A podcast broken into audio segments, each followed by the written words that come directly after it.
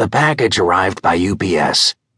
It was signed for and delivered up to my condominium by one of the smartly attired doormen, whose cheery, helpful disposition indicated he knew on which side his croissants were buttered.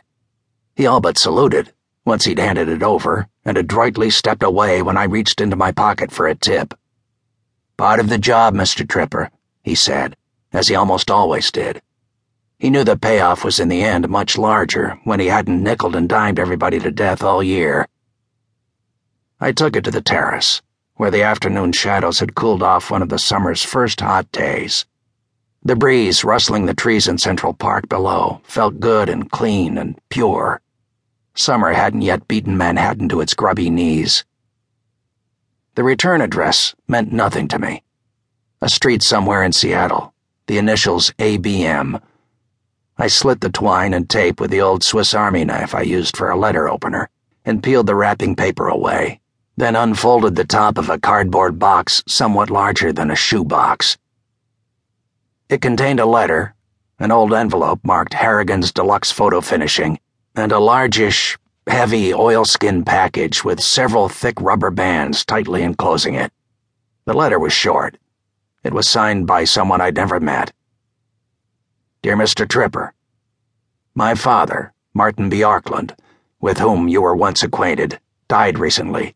Among his possessions, we found the contents of this box, with the instructions that upon his death it all be sent to you. I have no idea what either item is, but be assured they have not been opened and are exactly as father left them.